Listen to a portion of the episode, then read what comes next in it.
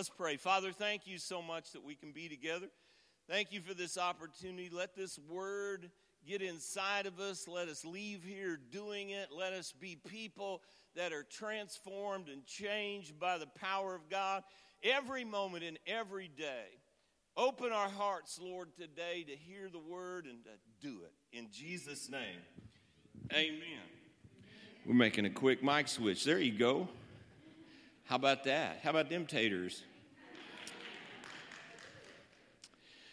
Well, you know what? We live in a culture of complaint. If you're listening to media, or as Sean said, or if you're on social media, it seems that everybody is complaining about something. If we don't stop listening to the complainers, we will find ourselves soon complaining too. And I believe that as believers, we should be those that have a different message. We should cast a different shadow. We should be like Peter that has an aura around us that whenever we're in people's presence, they sense something that's completely different. And from that, I believe that we should and can create a different culture. Have you ever noticed how we process change in our lives? Whenever we look at ourselves or we do our self evaluations, we always process change from bad to good. Do you realize that? I got caught in the trap where a few years back I caught myself, and anytime I was faced with an opportunity or a project, I would always first analyze it as how it couldn't work. And I was missing, I was talking myself out of so many opportunities and so many great things that God was bringing into my life because I was processing change that way from bad to good. We focus on the bad things that we want to change, and then what happens is we ignore all of the good things that are already in our life. We've trained our heart and our eyes to focus on the bad things, and that's a huge trap. Our lives become focused only on the bad things that we want to change. So today, I want to present to you a challenge. I believe it's a radical transformation in our thinking. I call it a reset. A reset. My text today is found in Philemon chapter 1, Verse 6, Philemon, little book back there in the epistles. You know, I think we need to change our culture, and all of us need to go back to carrying Bibles. I went to the bookstore the other day, tried to find a Bible, and I couldn't find one that I liked. But I think we, I, am going to do it. I'm going to start preaching out of a Bible. I'm going to carry a Bible around. I'm going to get that Jimmy Swaggart thing where it's all hanging open with a little marker hanging out. Some of y'all have to look him up on YouTube. Philemon 1 6, it says this out of the King James Version, King Jimmy, that the communication of thy faith may become effectual by the acknowledging of every good thing that is in you in Christ Jesus. Let me read it again that the communication of thy faith may become effectual by the acknowledging of every good thing that is in you in Christ Jesus. This verse talks to us about our faith, and more importantly, about our faith becoming effective. And I'm interested in that. Because you see, faith will only bring good things into your life. And so, if you want your life to be full of good things, it's going to come because you have faith and because you have faith that is effectual. The reason our faith needs to be effectual is that faith pleases God. Hebrews 11, 6. For without faith, it is impossible to please God. And I want to be pleasing God.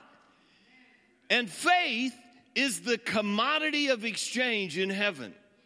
If you're going to do business with God, you're going to do business with God on the basis of your faith.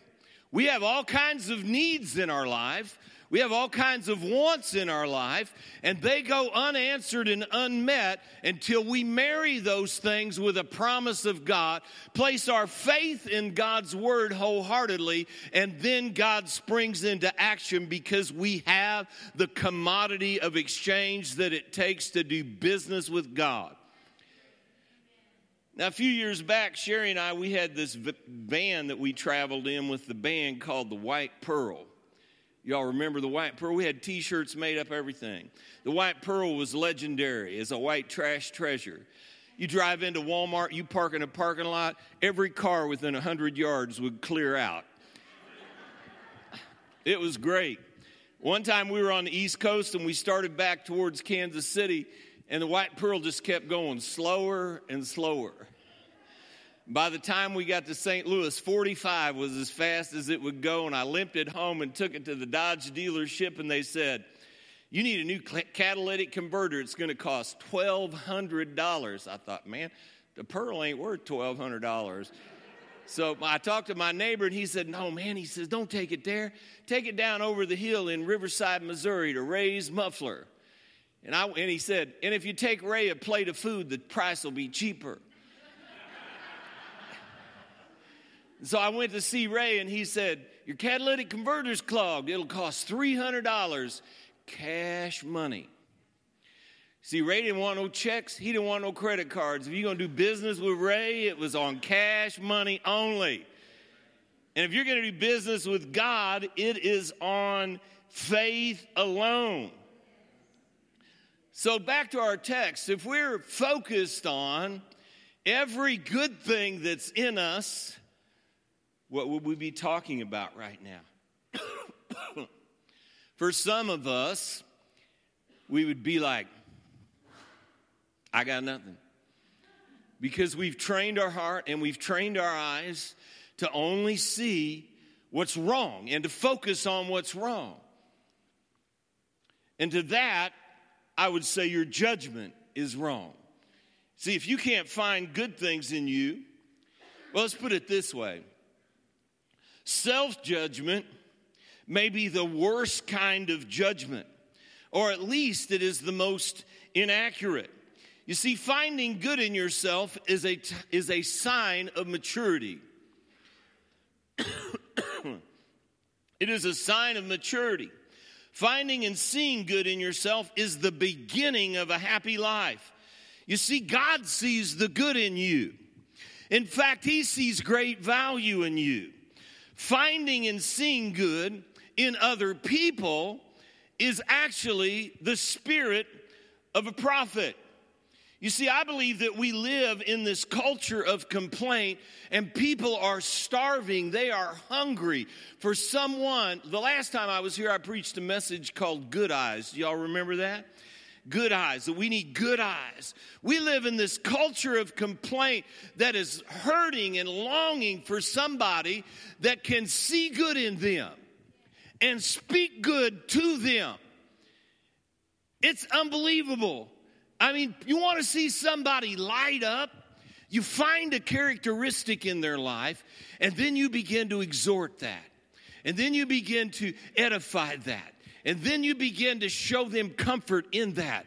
And you know what happens? Man, they just light up because everybody wants somebody to find good in them. Sorry, I got a little residual cough today. The point of this is don't discount in you what God sees, thank you, as highly valuable. We can't discount what God sees in us as highly valuable. Our job is to agree with that. And see, I know as a believer, I spent decades of hypercritical self condemnation. And I could never see anything good in myself because I thought God was never satisfied that he had this big list of rules that I had to keep that would cause me to be acceptable in his sight. And I, I didn't know that Jesus had already fulfilled all those laws and regulations on my behalf, and that when I put my faith in Jesus, that all of that inheritance, all of those things that He obtained, all of a sudden were mine.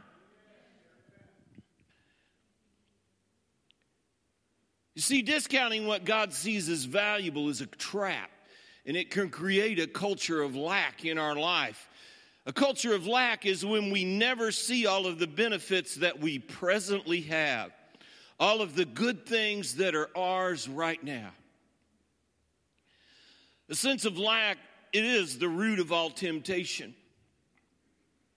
It is the root of all unbelief, and it's something that we must avoid. Because the Bible says, you know, in Colossians 2:10, which is a verse that just freaks me out. That's a hippie term in case you didn't realize.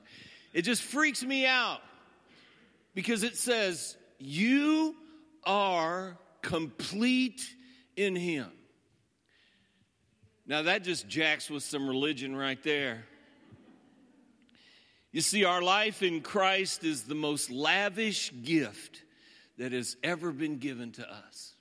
Let me say that again. Our life in Jesus is the most lavish gift that we could ever receive in our life. Back to our text Philemon 1 6 that the communication of thy faith may become effectual by the acknowledging of every good thing that is in you. Our faith doesn't become effectual until we begin to acknowledge the good things that are in us. Acknowledge means to accept or the, admit the existence of truth. We need to be those that are discovering in the Word of God the reality of our identity in Jesus. Number two definition of acknowledge it means to recognize the fact or importance or quality. We need to recognize God's gift within us. Number three, it means to show that one has noticed. And the, and the, definition goes on to say that we show one has noticed to nod, right? We're acknowledging, we're nodding, to wave, and to raise one's hat, or to tip your hat. We are to be acknowledging all of the good things in Christ in our life right now. Right now, today. We're to live this life where we're breathing in this good thing that God has given us. We're living inside of us. It's not something that's happening in our future. It's not something that happened in our past. It's something that's happening breath by breath heartbeat by heartbeat, moment by moment. The good things of God are just permeating throughout your body as your faith in Jesus brings this lavish gift into our life. You see, God is looking for a response from us by acknowledging His good work in us. We do this by actively meditating, pondering, considering, believing, and acknowledging all of the good things that are in us right now. You see, I know that for myself and so many other believers, they live in a past tense or a future tense. We're going to receive all this when we die. But that's not what Jesus came to give us. He came to give us life and that more abundantly. When we die, it's a continuance of the promises that we have obtained by what Jesus did for us and our faith in that. So many people forget to experience the present tense reality of the good things that Jesus has done in us. So, right now, in the present, it's time to quit looking back. It's time to stop looking forward And it's time to acknowledge the good things that are in us right now, right now. Why? Because the most important part of your story is happening right now. I should shout that, but I feel like I can't. The most important part of our stories are happening right now. Everybody say right now. We must speak to those things that are good in our life right now. And that is the spirit of a prophet. Prophets aren't those that go around in the New Testament pronouncing doom and gloom. The rules for prophecy in the New Testament are based on three things edification, exhortation, and comfort. And we mean to be those people that are speaking to ourselves, edifying ourselves, exhorting the good things in our life, and bringing comfort to our lives. That's what the Holy Spirit is all about. The baptism of the Holy Spirit. Jesus said, I'm going to send a comforter to you. His very first descriptive word of nature is that He's going to comfort us. But if we won't acknowledge the reality of the good things in our life right now, we'll never be able to experience those things because we're acknowledging unbelief more than belief. You see, all of the good things that are in you began when you were born again. When you were born again, all this stuff happened that's so incredible. When we were, when we just by faith believed in Jesus. And if you're going to live in the past, then live in the moment that you were born again. And acknowledge, start to acknowledge all of those good things. So many miraculous things happened in you when you made Jesus Lord of your life. Many believers never discover what's already in them because they believe that they have to obtain all of these good things by jumping through some kind of religious rules and hoops and all of this stuff when Jesus fulfilled every promise, he fulfilled every law, he fulfilled every requirement, and gave it to us as a gift. You see, just the word salvation, it means sozo. That's the Greek word for it. And it has nine different meanings. Just that word. When we, when we step into this new life of salvation, these nine things already happen in our life. And they're ours. They're not something we're going to obtain, they're something that we have obtained by being born again. Here they are healed, saved, delivered, blessed, prospered, protected, set apart, made whole, and rescued from judgment. when you were born again, you became a new creature. Second Corinthians 5:17 says, "If any man is in Christ, he is a new creature."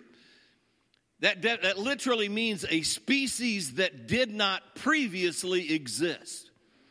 Jesus didn't come to make us better, He came to make us over. He did. And when we're born again, you know, Sherry and I, when we were, we were born again during our second wedding ceremony, and it wasn't like white lace and tuxedos, it was flannel shirts and holy blue jeans, you know, it was very impromptu. But the pastor, after we were born again, after we prayed to receive Jesus, he stood us up, he had us face each other, and he said, You all see each other? You don't have a past. You don't have a past. And he quoted Second Corinthians 5:17. If any man is in Christ, he's a new creature, and old things have passed away, and all things have become new. We were able to forget. We were able, when we were forgiven, to cut loose the past and embrace the present. Then we had to quit running back to the pain of our past and dragging it forward in our future. We created this thing in our home called the bloodline. We gave it a date, December 19th, 1976. That's the day we, we received Jesus 42 years ago.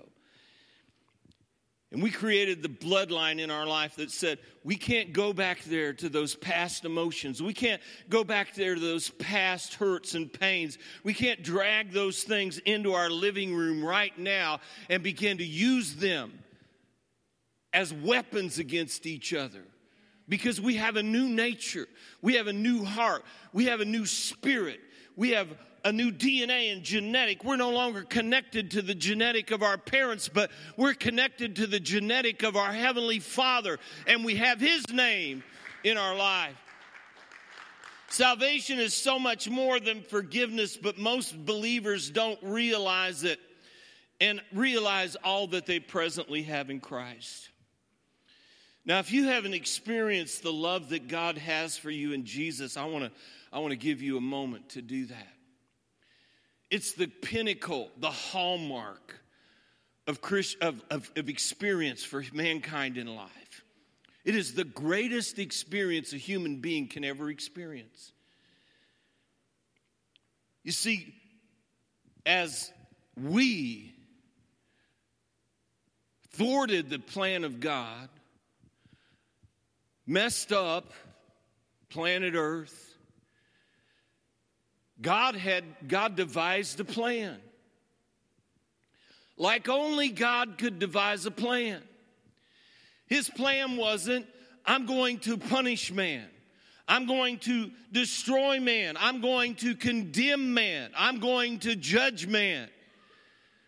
God comes up with this plan that's just so unbelievable and so good it just it's just remarkable. I mean, how in the world could you ever think of something like this? Here's his plan. I'm going to love them. It's like, wow, where did that come from? I'm going to love them. You see, God's not looking to punish us because that's what the cross was all about. Jesus hung on that cross, became sin for us, and there was punished for sin, for all sin, for all men, once and for all. But because this is based on love, it requires a choice, and that's your choice.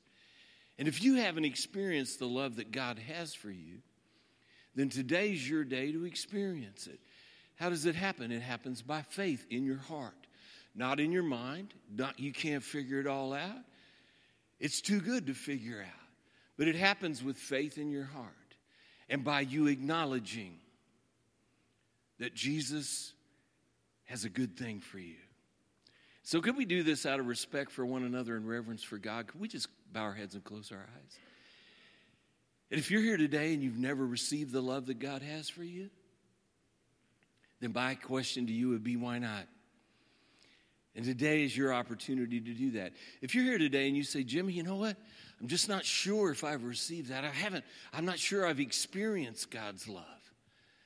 You know, maybe you were baptized or sprinkled or confirmed or whatever as a child, but you never really just experienced His love.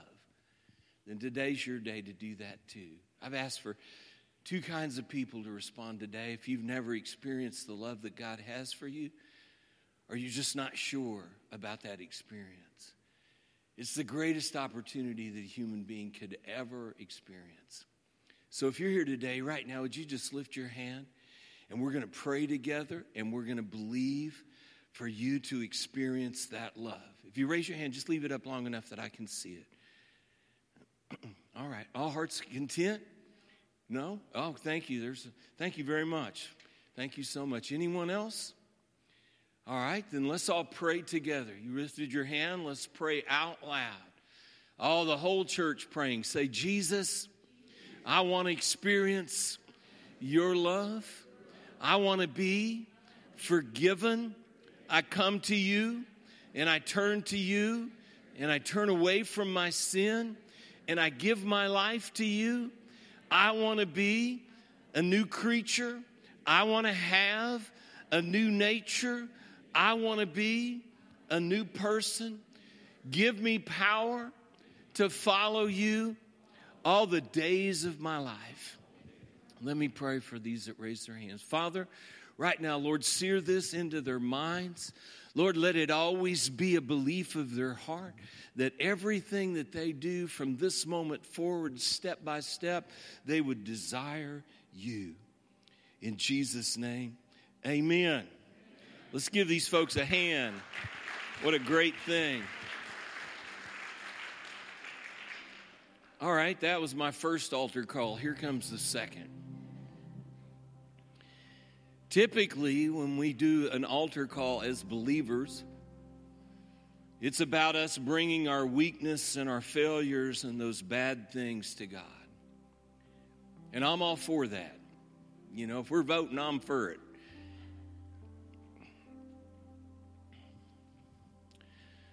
But in the context of this service today, I'd just like an appeal to say this. How about today? We just take a moment and begin to acknowledge to God all of the good things that are in our life. Can we do that? And I mean verbally. I mean, you know, Sean said we should be shouting. If y'all want to shout, that's fine. But it's got to be more than just silent prayer. I mean, I'm, I'm going to lead and I'm going to shout. But that's, that's my nature, that's who I am. But we need to be acknowledging those things. We need to start that habit right now. When we go home, that we stop finding fault with our spouses, fault with our children, you know, those things are all there and they have to be dealt with. We're not ignoring them, but we're simply choosing to focus and to spend more time acknowledging the good things that are in our life than those things that are bad. You talk about reshaping your life and changing your world. This will radically transform every step that you take, every person that you meet, every relationship that you build. Your life will be so much better and fresher because we do that. So I could ask you to come forward, but I don't think that's appropriate at this time. But would you stand with me? Thank you, Kevin, for giving us some music in the background, setting the mood. So let's just lift up our hands. Let's just raise our eyes. And right now, I'm going to ask you to do something transformative in church. I want you to smile. I just want you to smile. Bare your teeth and smile. Take a big old deep breath and breathe in the goodness of God. You breathe it in, exhale it out. It's changing the atmosphere around you. And then just open your mouth and begin to acknowledge to God some of the good things that are in your life right now. Say, Father, thank you for the air that I breathe. Thank you for the life in my body. Thank you for no pain in my body, no sickness in my body, no disease in my life. Thank you for your protection over me and my family. Thank you for your radical love for me and my children and my grandchildren. Thank you, God, for your provision in my life and in my home. Thank you, Lord, that I have a place to sleep that I have food to eat, that I have every good thing that Jesus promised that I could have right now. Thank you, God, that I get to experience this radical, transforming life that saved me from death, that saved me from hell, that saved me from sin, that saved me from myself. Thank you, Father, for all of the good things that are ours in Christ. Lord, you're so wonderful and you're so good. You're so good. You're good always. You're always good. Thank you, God, that as we see your goodness, we repent. We change our minds. Lord, help us to see the good things in our life, in our world, in our jobs, in our careers, at our schools, in our homes, in our family, and let them transform us. Thank you so much. We have so many things to be thankful for, so many things to be grateful for. So many things to be acknowledging good things in our life. How about we give the Lord a hand right now?